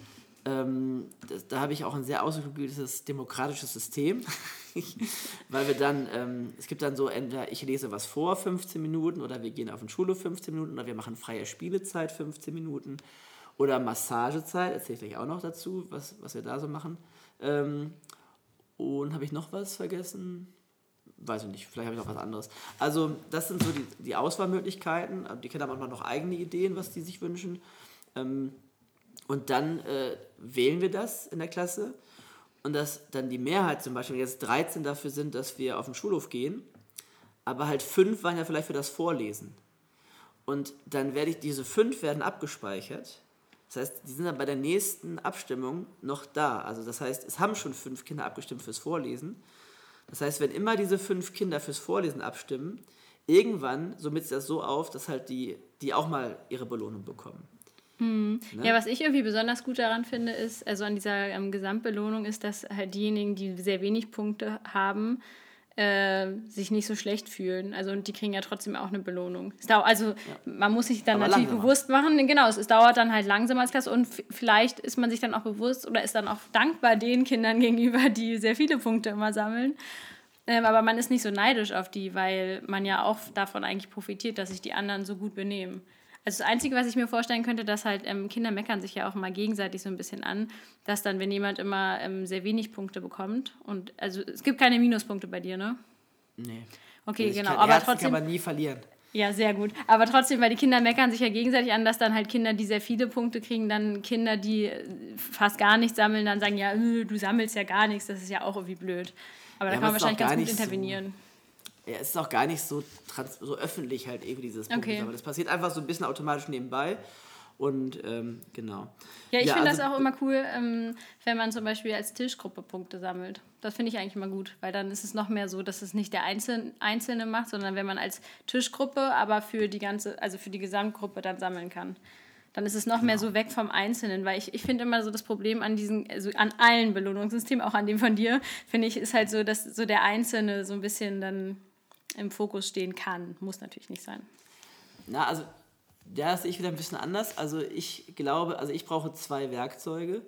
Ich brauche, also wenn ein, also für mich ist immer wichtig bei, ähm, bei Intervention, dass ich, ähm, wenn ein Kind für ein Problem sorgt, will ich, dass das Problem wieder bei dem Kind landet. Na, also als natürliche Konsequenz, oder das wäre halt schön, wenn es eine logische, natürliche Konsequenz wäre. Ähm, und äh, ich möchte, dass wenn ein Kind zum Beispiel im Sportrecht stört, dass am Ende der ganze Sportunterricht abgesagt wird oder beendet wird, ne, da habe ich Kollektivstrafe, sondern ich will halt im Endeffekt, dass du bist das, du hast jetzt für ein Problem gesorgt, also sollst du am Ende auch die Suppe auslöffeln, sage ich jetzt mal so. Aber ist ja nicht so, weil die ganze Gruppe löffelt ja trotzdem die Suppe aus, weil die kriegen ja dann weniger Punkte. Das meine ich ja. Das, bei, ja. Es, das, das meine ich halt. Das finde ich halt dann so ein bisschen da kommt man auch so ein, da kriegt man auch so voll den Druck von den anderen Kindern. Also muss halt nicht sein, aber finde ich, kann halt schnell passieren. Ja, ja, aber äh, da es keine Minuspunkte gibt, also wenn ich jetzt, also klar, wenn ich jetzt gar kein System habe und ja, äh, die sind jetzt ja alle zu wild, wir können keinen Sport machen, tschüss, alle wieder umziehen, dann ist halt echt das Gemecker groß. Aber wenn ich halt sage, so, pass mal auf, hier so und so, mit dir muss ich jetzt halt, ähm, du kannst ja nicht mehr mitmachen oder du hast jetzt das Problem, also oder ich mit deinen Eltern oder was weiß ich, was es da jetzt gibt, ähm, da haben wir auch für Sport ein spezielles System, weil es da Probleme gibt bei mir in der Klasse. Aber ich bin auch nicht der Sportlehrer leider, das ist immer so die Sache. Und ähm, genau, und dann, ähm, dann also ich habe halt dem gesagt, du kannst nicht den Sportunterricht beenden, für die ganze Klasse, wenn drei Kinder Probleme machen. Das nein, nein, das meine ich auch. Also genau, da bin ich auch absolut dagegen. Also das finde ich auch. das ich, auch ich finde halt, für die drei Kinder ist dann der Sportunterricht vielleicht zu Ende, wenn es genau. gar nicht mehr geht. Aber wenn die dann halt Langeweile haben, machen die noch mehr Blödsinn und so weiter. Das heißt, also deswegen ist, ich brauche das Werk, einmal brauche ich das Werkzeug, ich muss individuell auf Kleinigkeiten auch reagieren können. Ich möchte etwas haben, wo ich, wenn das Kind einfach nur äh, mit dem Stuhl kippelt oder macht oder so, ne, dann möchte ich irgendwas haben, dass ich das irgendwie in einer Form eine Mini-Bestrafung geben kann. Weil wenn ich das nicht bestrafe, dann macht es das nächste Mal noch lauter und lauter und lauter, bis ich dann wirklich krass intervenieren muss. Also brauche ich so Mini-Strafen. Mini, Mini oder Mini-Rückmeldungen würde ich das eher nennen als Strafen. Ne? So eine Warnung, so eine, ähm, so eine Sache. Aber dann, ich möchte auch, dass die leisen Kinder, die man gar nicht so, die werden ja nicht belohnt für tolles Verhalten, sondern die werden einfach, die müssen einfach auch dafür belohnt werden, dass sie einfach das System nicht stören, dass sie einfach, ähm, dass es einfach durch, dass sie das System so unterstützen, weil sie äh, sich so toll verhalten. Auch aber wenn es gar nicht auffällt. Das ist doch aber eigentlich trotzdem auch Behaviorismus, weil du hast halt die positive Verstärkung für die Kinder, die ähm, sich gut benehmen und den Kindern, die sich nicht gut benehmen, nimmst du diese positive Verstärkung weg. Also ist ja dann eigentlich äh, eine negative Verstärkung, oder? Weil du nimmst denen ja das Positive, die Punkte weg. Ja, das ist richtig, aber sie, am Ende ist es ja so, wenn ich das jetzt, also wenn ich das eins zu eins machen würde, würde ich sagen, du kriegst ein Schokolädchen, du kriegst ein Schokolädchen, du warst ja Bild, du kriegst kein Schokolädchen. Also das heißt, verstehst von da ja, Im Prinzip machst du es ja so. Nee, du gibst ja manchen Punkte und manchen gibst du keine Punkte. Ja, aber die Punkte haben, haben ja keine Bedeutung, haben ja keinen Wert. Also aus, nee, es gibt keiner Punkte, nein. Sondern halt, ähm, das ist jetzt zu, jetzt zu weit, das, also ich kann es dir nochmal erklären, aber es ist halt so, ich habe ne, hab die Namen und äh, am Ende alle Kinder, die bei Feuerwerk landen, die sammeln ein Herzchen. Also, ne, wenn man halt sich positiv verhält, positiv auffällt, gut mitarbeitet, kriegt man geht man einen Schritt nach vorne Richtung Feuerwerk. Und am Ende stehen halt vielleicht zwölf Kinder auf Feuerwerk. Es ist vollkommen egal, wer auf Feuerwerk steht. Dann sammeln wir zwölf Herzchen. Mhm. So. Also es ist nicht anders einzeln, also ne, so und äh, je schneller wir die Herzchen sammeln, desto schneller haben wir 100 Punkte und desto schneller kriegen alle eine Belohnung. Aber auch die, die niemals auf Feuerwerk standen, kriegen eine Belohnung.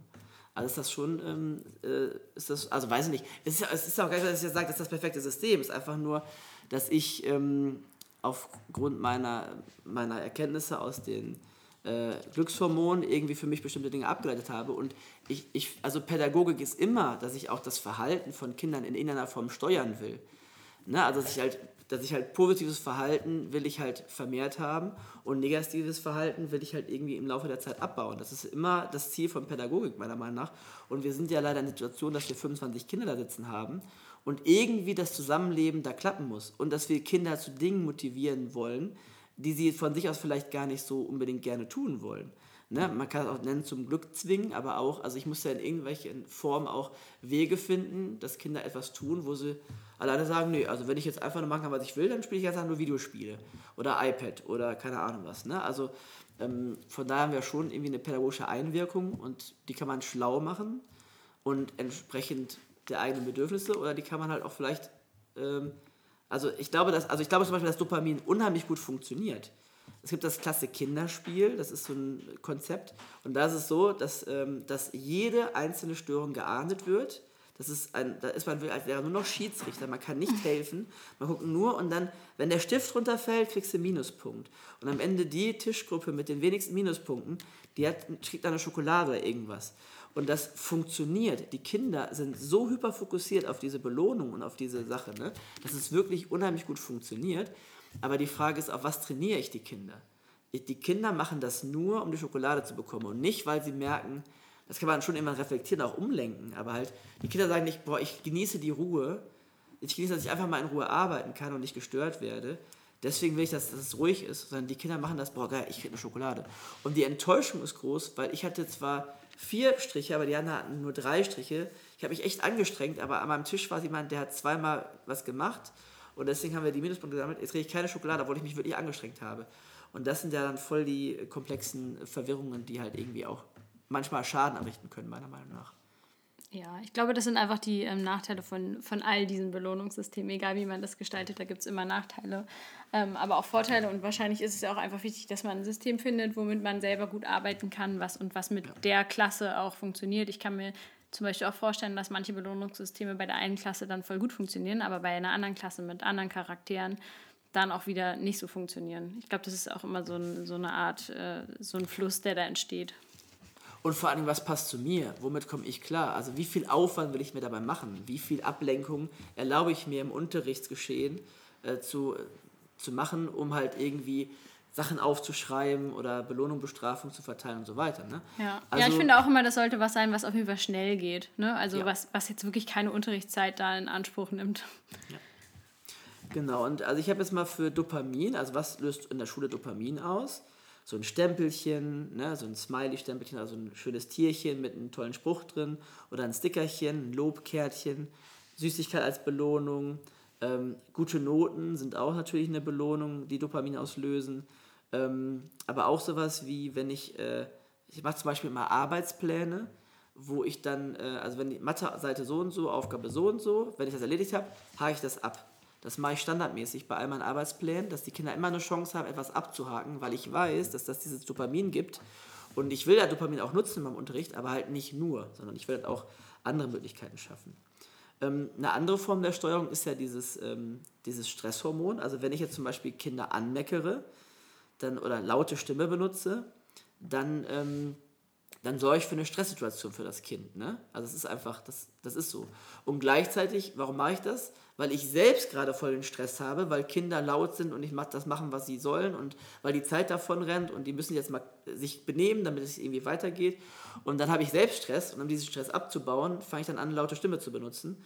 Ähm, das ist auch ganz klar meine Schwäche, wo ich immer wieder merke, wo ich dran arbeiten muss, ähm, dass ich halt nicht in so, eine, äh, in so einen Modus gerate. Ich habe mal eine Zeit lang so dieses Programm für mich selbst gemacht, lächeln statt meckern. Und freundlich sagen, auch wenn ich mich total ärgere, mich dazu zu zwingen, zu sagen, ich wünsche mir jetzt wirklich, dass du aufhörst damit, mit dem Stuhl zu kippeln, ähm, damit wir wirklich gut arbeiten können. Immer so diesen Fokus darauf, auf, das, auf die Klassengemeinschaft, nicht auf meine eigenen Bedürfnisse. Ne? Ähm, ich genau. glaube, meckern ist ja auch immer eine, ist ja auch eigentlich immer, oder vor allem, wenn man laut wird, ist ja eigentlich immer ein Zeichen der eigenen Überforderung und der eigenen Schwäche. Ja. Ja, das, das wurde ich auch so. Es, es, ist leider was, was häufig funktioniert und was, also ne, wenn man nicht mehr weiter weiß, äh, die Kinder zusammenschreien, hilft irgendwie, also dann sind auf jeden Fall alle still und hören dir zu. Ja. Und es, es hilft im ersten Moment auch, aber es ist eigentlich, äh, es sollte man eigentlich echt nie machen. Aber es hilft ja auch deswegen, jetzt wieder auf das Cortisol gesprochen, auf das Stresshormon, weil, du, weil die Wahrnehmung geschärft ist, ne? Wenn ich Cortisol im Körper ausgeschüttet habe. Und ich will ja in dem Moment auch was Wichtiges sagen und jetzt sagen so, Achtung, jetzt ist hier kein Spaß und Hallodri, jetzt ist halt wirklich ein wichtiger, eine wichtige Information, deswegen brauche ich deine Aufmerksamkeit. Und weil ich die nicht bekommen habe auf normalen Weg mit Ding, Dang, Dong und keine Ahnung, was man für Tricks benutzt, deswegen muss ich jetzt die Fokussierung über das Stresshormon einschalten sozusagen. Ne? Also das heißt, die Kinder erziehen uns ja auch mit ihrem Verhalten. Ne? Ja, aber das finde ich zum Beispiel. Trotzdem ist es eine Schwäche.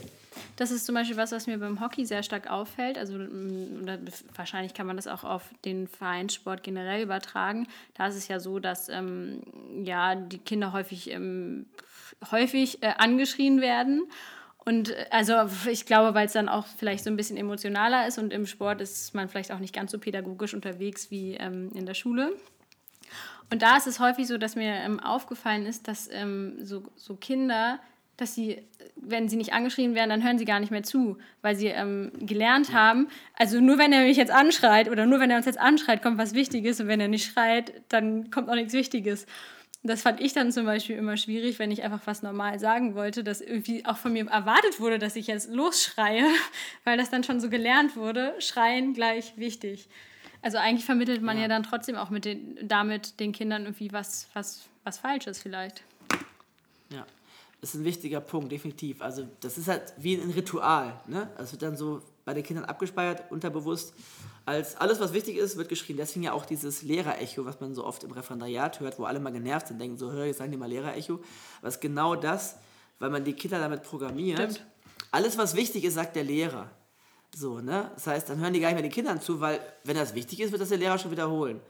Also das ist halt so der, der Gedanke dahinter, ne? Ähm, genau. Ähm, äh, Oxytocin im Unterricht. Also, wie kann ich im Unterricht Oxytocin fördern?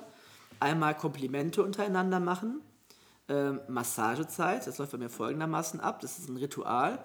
Ich mache schöne meditative Musik an, ich mache das Licht aus und dann wissen die Kinder ganz genau, was passiert. Die setzen sich ganz ruhig hin, die melden sich weil dann verteile ich so Igelbälle an die Kinder und dann massieren die ein Kind und äh, geben dann nach einer gewissen Zeit, das dürfen die sich selber aussuchen, ne, 30 Sekunden, 45 Sekunden nach Gefühl, die massieren das Kind auf dem Rücken oder an, auf der Schulter und geben dann den Igelball an das Kind vorne ab und dann setzen sich wieder auf ihren Platz, legen ihren Kopf auf ihre Arme und äh, machen die Augen zu und warten, bis sie selbst wieder massiert werden. Das ist dann so eine Massagekette. Ich habe so sechs, sieben, acht äh, Massagebälle und andere Massagewerkzeuge.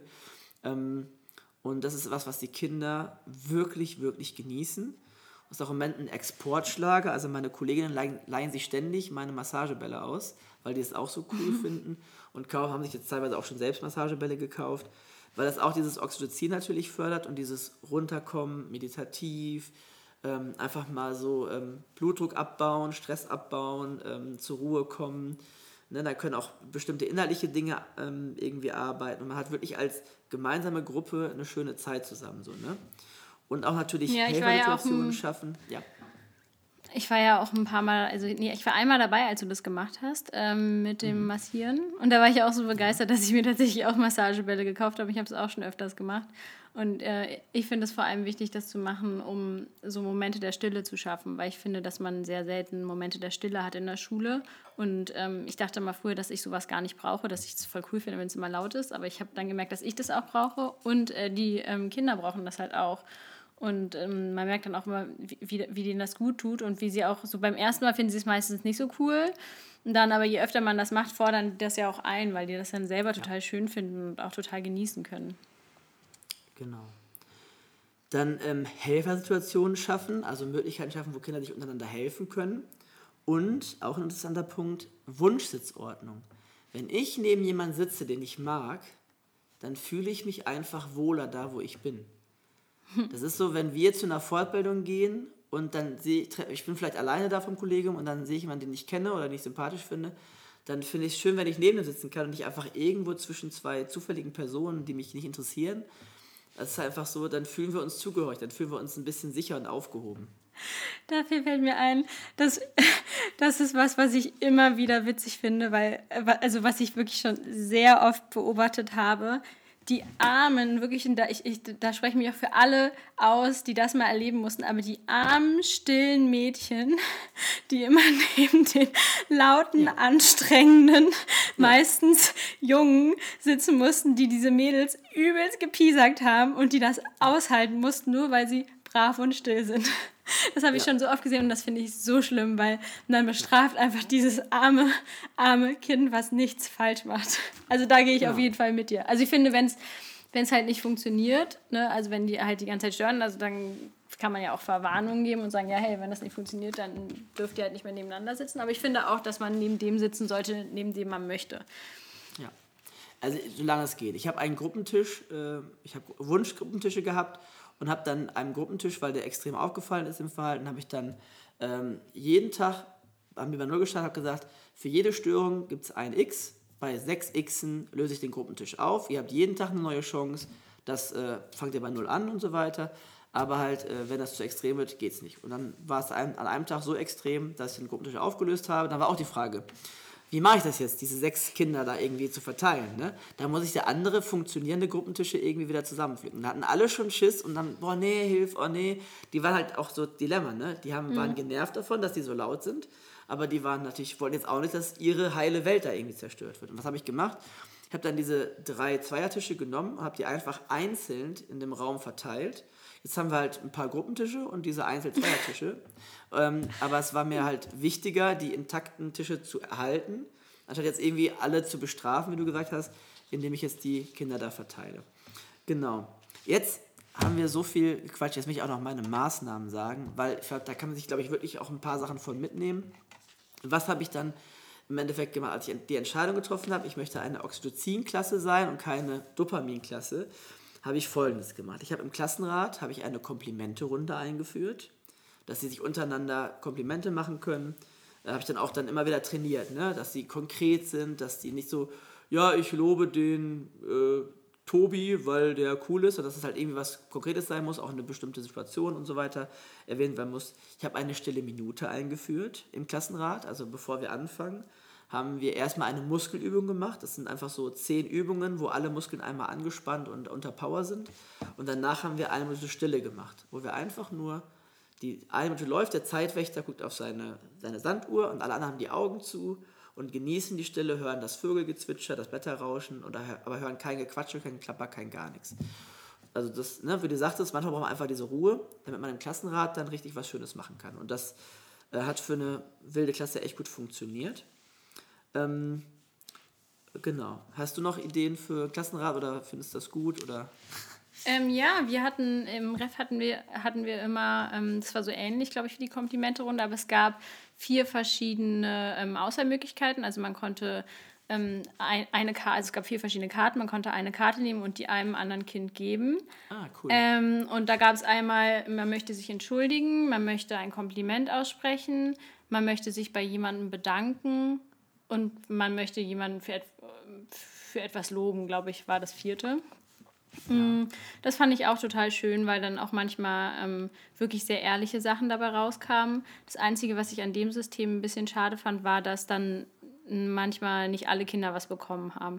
Also weil man durfte da hinlegen, wo man möchte, was ja eigentlich, finde ich, auch gut ist, aber dann gab es halt Kinder, zu denen wurde gar nichts gesagt. Das war dann so ein bisschen schade. Auf der anderen Seite waren ja trotzdem alle integriert, weil ja jeder was zu einem anderen Kind gesagt hat. Ja, und aber da haben die Kinder auch, oder einige Kinder zumindest auch ein sehr gutes Gespür für, dass sie dann halt extra gucken, okay, wer bekommt denn immer wenig und dann mache ich mir ganz viel Gedanken, damit ich an diesem einen Kind auch mal was geben kann. Also das wird sich, glaube ich, über die Zeit irgendwie, und das ist ja auch so, also wenn ich halt ein stilles Mäuschen bin, dann und nicht so auffalle. Also ist ja auch schön, wenn nicht, nicht jede Woche jemand kommt und sich bei mir entschuldigt für etwas. Also. ja, ja gut, aber man würde ja vielleicht auch gerne mal ein Lob oder ein Kompliment bekommen. Ja. Aber ich finde, da kann man manchmal sogar auch als Lehrkraft voll gut ähm, eingreifen, indem man einfach mitmacht mhm. ähm, genau. und sich integriert und dann kann man ja selber dann dem Kind was geben. Ja, genau. Also das finde ich sehr gut, das übernehme ich glaube ich sogar, weil ähm, weil ich immer noch für diese, für diese Lobrunde noch ein bisschen, das ist manchmal noch ein bisschen dünn und ein bisschen inhaltslos und dann, wenn man halt was Handfestes hat, ist es, glaube ich, für die Kinder einfacher, was zu finden. Da haben die eher Ideen und dann wird das ein bisschen mit Leben gefüllt. Ja. Dann habe ich in meiner Klasse einen Oxytocin-Adventskalender gemacht. Ähm, cool. Hast du ihn auch so genannt Namen. oder für die Kinder? Nee, nee. Das ist ein, ein äh, interner Arbeitsbegriff. Da gab es jetzt kein Nasenspray, man kann nämlich Oxytocin auch über Nasenspray verabreichen, sondern ähm, in dem äh, Adventskalender war ein Knoppers drin, bei jedem. Ähm, und äh, da war ein Witz drin. Unterschiedliche Schulwitze, alles so Schulwitze. Und, ähm, dann haben wir es so gemacht, ich habe, äh, jedes Kind hat eine Nummer gezogen, wann es dran ist, ne, 1 bis 24, und hat einen Namen gezogen. Und dann war es so, das Kind, wenn ich jetzt die 5 gezogen hat, war es am fünften Tag dran. Habe ich den Namen gezogen, vielleicht äh, die Susanne. Und dann habe ich dann, war es meine Aufgabe an dem Tag, zum Kalender zu gehen, die, die, der Stoppers rauszuholen, der Susanne zu schenken und der Susanne noch ein nettes, etwas Nettes zu sagen. So, ne? Also das heißt, es war hm. dann so ein Extraschritt dabei. Das Stoppers war nicht für mich, sondern es war für die Susanne.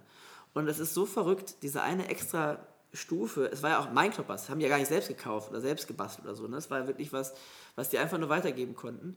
Und trotzdem war das Lächeln bei den Kindern viel größer, als hätten die sich nur darüber gefreut, dass sie eigentlich noch was bekommen. Dass dieser Oxytocin-Effekt, ne?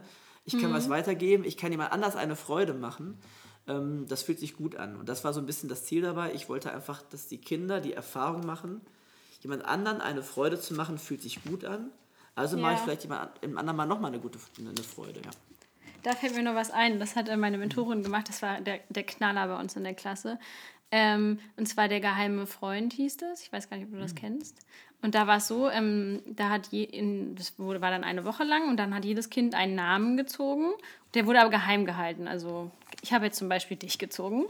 Ja, und dann musste cool. ich diese Woche ähm, dir irgendwas Gutes tun. Aber man ja. durfte nicht sagen, ey, ich habe dich jetzt gezogen, ich tue dir was Gutes, sondern man musste einfach so demjenigen was Gutes tun. Und dann beim nächsten Klassenrat ähm, wurde dann halt gefragt, ähm, wer glaubst du denn war dein geheimer Freund und warum?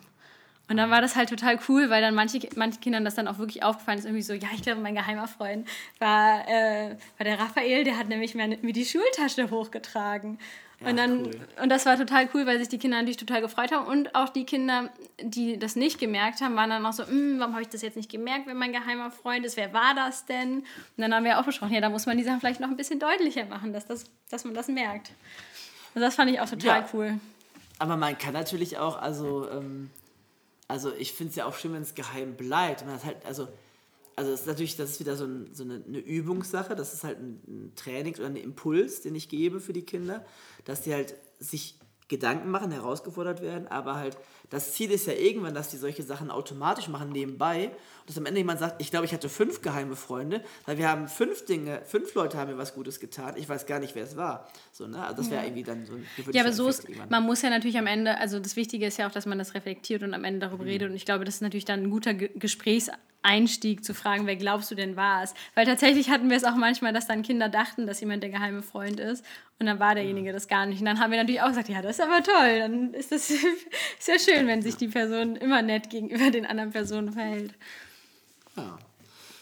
Genau, und dann bei den Adventskalender war dann auch dieser Witz dabei, weil halt, wenn man dann gemeinsam wieder ein schönes Erlebnis hat und man Witz lachen kann, der lustig ist, ähm, dann, also ne, das wird dann von den Kindern vorgelesen, die die wollten ähm, haben das vorgelesen, die anderen habe ich halt vorgelesen.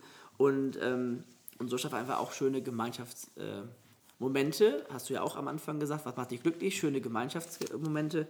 Und das will ich halt irgendwie in der Klasse ja auch haben. Ne? Und so habe ich dann so, das sind jetzt so ein paar Maßnahmen gemacht, weil ich noch andere Sachen gemacht, die ich wieder vergessen habe irgendwie. Aber ähm, also jetzt nochmal zusammengefasst, kurz Klassenrat, Komplimente-Runde, stille Minute und Muskelübung. Ähm, dann den Adventskalender mit Geschenk, den man etwas anderem schenken muss und ähm, ein Kompliment machen muss und den Witz. Die, die Massagezeit habe ich schon erwähnt. Und wir haben schon mal lange diskutiert darüber, ähm, dass die Belohnungen nur für alle sind und nicht irgendwie diese Einzelbelohnungen sind. Und, und dann habe ich folgende Beobachtung gemacht in meiner Klasse. Und zwar ähm, ähm, gab es eine Situation in der OGS, hat mir die Gruppenleitung dann erzählt, ähm, da haben die so ein bisschen gemeckert. Ne? Die saßen in der Mensa, haben dann so ein bisschen was gegessen und waren irgendwie so ein bisschen doof drauf und so. Äh, äh, warum kriegen wir unser Essen nicht? Wir müssen so lange warten und so. Ne? Haben dann so richtig schlechte Stimmung gemacht. Ne? Und dann hat äh, meine Gruppenleiter hat dann so einen richtigen Ausraster geschoben, hat gesagt, ey, wisst ihr eigentlich, wisst ihr eigentlich, was die Sigrid alles für uns macht und äh, wie, wie, viel Mühe die sich gibt? Guck mal, die Servietten auf eurem Tisch, die passen zur Jahreszeit und so, ne? Und äh, die stellt sich hier morgens um 10 Uhr hin und macht alles sauber und die macht alles schön für euch, dass ihr tolle, äh, tolles Essen habt und so, ne? Und dann haben die, ähm, und eigentlich hat die, eigentlich hat die einen Standing Ovation verdient, eigentlich hat die einen richtigen Applaus verdient, ne? Und dann haben die Kinder, also in, der, in dem ganzen Raum, haben die das dann so, haben die gesagt, ja, okay, hast recht, haben dann richtig geklatscht, aber aus Überzeugung dann auch und haben dann richtig ähm, Stimmung gemacht für die Segit. Und dann war im, in der anderen Mensa, im Nebenraum, war dann so, hä, was ist denn bei euch los? Und da haben die Kinder gesagt, sag mal, wisst ihr eigentlich nicht, was die Sigrid alles für uns macht? Und dass sie alles sauber macht und wie schön die Servierten sind und die Kerzen und was in dem Fenster alles an Deko hängt und wie lecker das Essen ist und so weiter. Und haben halt richtig dann, und dann haben die im Nebenraum auch nochmal Standing Ovations gemacht. So.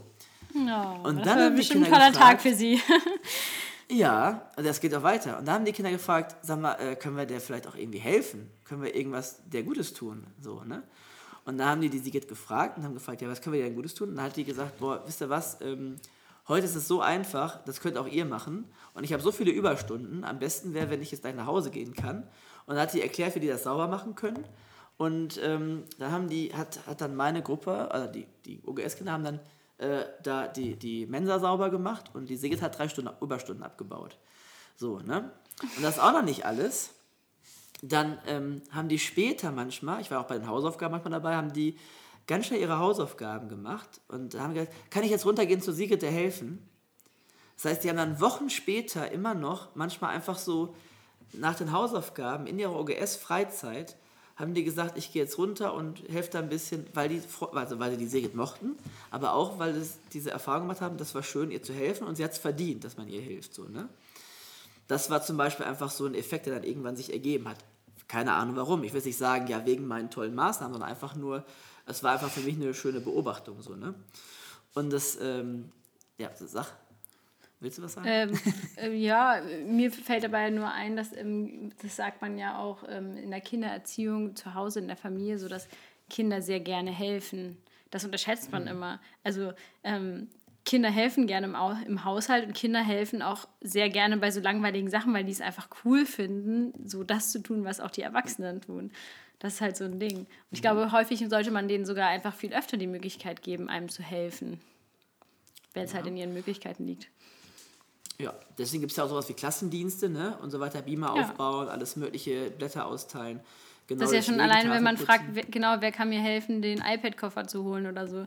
Das, also das ändert sich natürlich irgendwann. Ich glaube, so ab Klasse ja. 5 oder so hat man wahrscheinlich die, nicht mehr so Bock drauf. Aber wenn man so in der zweiten Klasse fragt, meldet sich ja ungefähr jedes Kind, weil alle Bock haben zu helfen.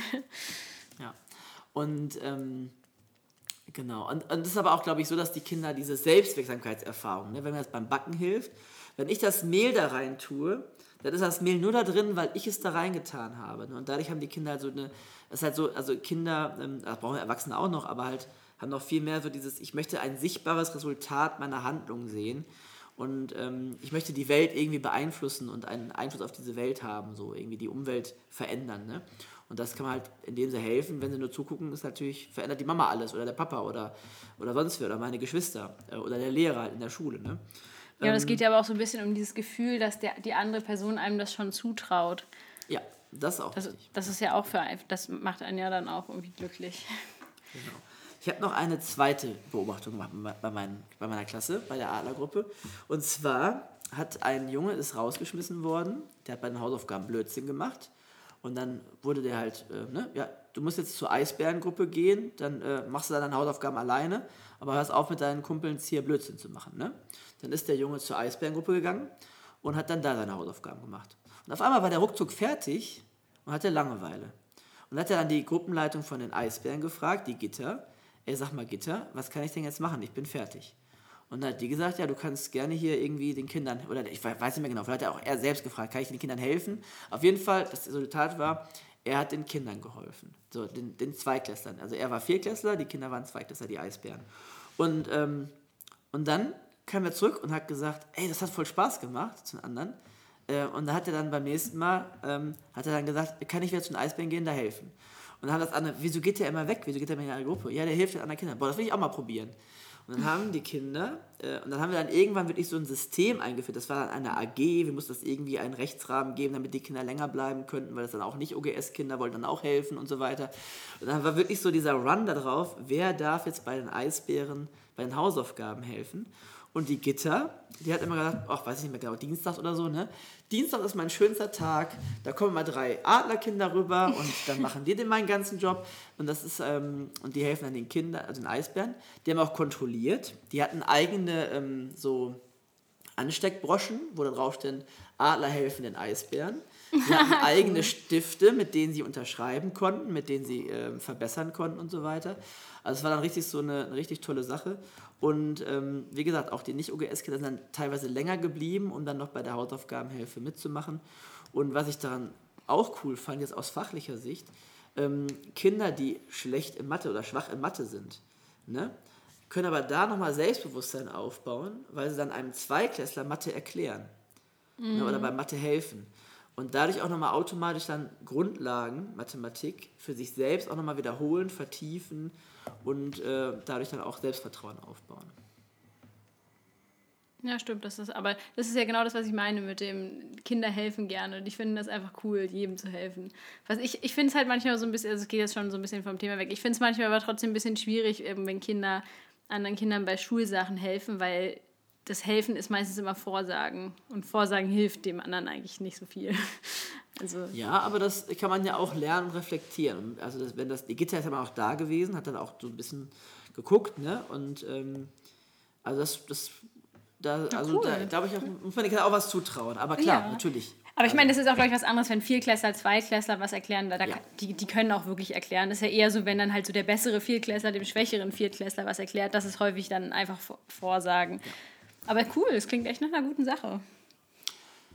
Genau, also es ist, wie gesagt, ist kein Hexenwerk, keine Zauberei, sondern es ist einfach nur irgendwie so Beobachtungen, die ich gemacht habe, die mich einfach total berührt haben, aber auch begeistert haben. Und ähm, ja, und ich denke so, wenn wir unsere Gesellschaft auch irgendwie von Egoismus äh, befreien wollen, dann müssen wir irgendwo auch bei den Kindern anfangen, weil, wie du sagst, sie machen es gerne, auf, an, in welcher Stufe haben sie es verlernt oder haben sie halt nicht, also wo machen die Kinder die oder die werdenden Erwachsenen die Erfahrung, ähm, ja, ich habe jetzt keinen Bock mehr zu helfen, Hauptsache mir geht's gut, so, ne? Ähm, das ist halt so ein bisschen, ähm, wo ich einfach so das Ziel hatte, nicht so, ich will die Welt verbessern, aber einfach so das Ziel hatte, so, ich möchte den Kindern möglichst viele Möglichkeiten geben, die Erfahrung zu machen, äh, jemand anderen eine Freude zu machen, macht mich auch glücklich.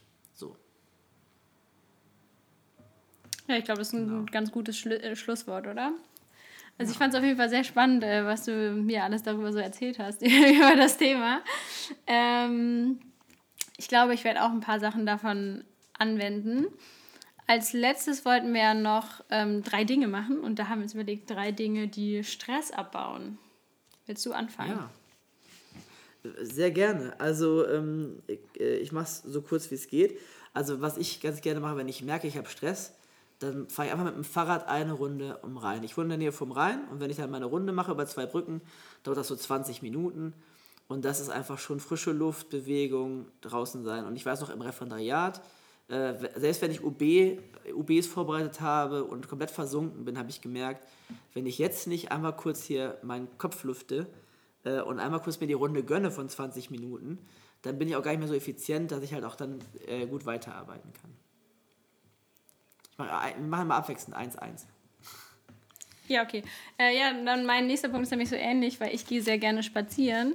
Und äh, zwar bin ich auch im Ref immer, wenn ich eine Freistunde hatte oder wenn es mir irgendwie zu viel war, bin ich auch immer da spazieren gegangen. Da gab es so richtig schöne Wälder und Felder. Das war nämlich so eine etwas abgelegene Schule. Und es hat immer total gut getan, um den Kopf frei zu bekommen. Ähm, dann habe ich noch meinen Schreibtisch aufräumen. Wenn ich weiß, ich habe einen dicken Brocken zu tun, ich habe irgendwie, keine Ahnung, zwei LZKs da liegen, Elterngespräche, Zeugnisse. Das Erste, was ich mache, ist meinen Schreibtisch aufräumen, meinen Computer aufräumen, meine Ordner so ein bisschen, also jetzt nicht acht Stunden lang, aber halt so zack, zack, zack, zack, zack, damit meine Arbeitsumgebung ordentlich ist, damit ich mich wirklich auf die Sachen fokussieren kann, damit Stress gar nicht erst entsteht bei der, oder wenn ich merke, es könnte stressig und viel werden, um das präventiv äh, abzuwenden. Ja, also wenn ich gestresst bin, dann äh, hilft es mir ähm, auch erstmal Ordnung in meinen Stress zu bringen und in meinen Kopf zu bringen. Und ich arbeite sehr viel mit äh, To-Do-Listen und To-Do-Ist vor allem, äh, also der, der, der Software. Und mir hilft es dann erstmal alles aufzuschreiben, was ich noch tun muss. Und ähm, dann möglichst die kleinen Sachen, die total schnell gehen, einfach abzuarbeiten. Also auch wenn man erstmal die wichtigen Sachen machen sollte, ja. hilft es mir dann erstmal die ganzen unwichtigen Sachen wegzuschaffen, weil es für mich dann ähm, so leerer wird und ich mich dann einfach weniger gestresst fühle und dann sehe, ach, es sind doch eigentlich nur noch diese drei großen Sachen, die ich machen muss. Mhm. Mein dritter und letzter Punkt ist gute Musik, damit ich einfach in einem, also wenn ich merke, es ist jetzt schon stressig, ich habe aber noch was zu tun, um einfach so eine Mini-Pause zu machen, schöne Musik anmachen, die mich wirklich so innerlich berührt und halt so ein bisschen den Blutdruck senkt und dann einfach so, dass ich dann in einen, ja, einfach in einen guten Modus komme und dann vielleicht in die Musik, äh, gibt es ja auch so Chill-Out-Playlists äh, und so weiter, dass man irgendwie sich wieder fokussieren kann. Ähm, ja, das hilft mir dann auch. Schön. Also ich glaube, meine, meine Nummer eins gegen Stress ist Baden. Ähm, oh, cool. Ich bade für mein Leben gerne und ich bade sehr viel und ich bade auch sehr lange und ähm, dabei höre ich auch manchmal Musik, manchmal auch Podcasts, manchmal äh, bin ich auch auf TikTok oder auf Instagram, manchmal mache ich aber auch einfach gar nichts und döse so vor mich hin. Aber ich finde, es gibt einfach nichts Schöneres, als in so einer ähm, warmen Badewanne zu liegen. Sehr schön. Ja, wir hoffen, dass wir uns, dass, dass wir euch mit äh, dieser Folge auch ein paar Glückshormone bescheren konnten. Und ähm, vielleicht hast du was mitnehmen können für deinen Unterricht, für deine pädagogischen Maßnahmen. Und äh, ja, wenn du was cool fandest, dann sag uns das auf jeden Fall auch in den Kommentaren oder bei Instagram, ähm, weil wir einfach auch wirklich so von euch äh, lernen wollen. Vielleicht habt ihr noch andere Ideen, andere Tipps, andere Sachen. Ähm, ja, sind wir auf jeden Fall sehr gespannt. Ja, dann bis zum nächsten Mal. Macht's gut und macht du es auch gut. Tschüss. Tschüss.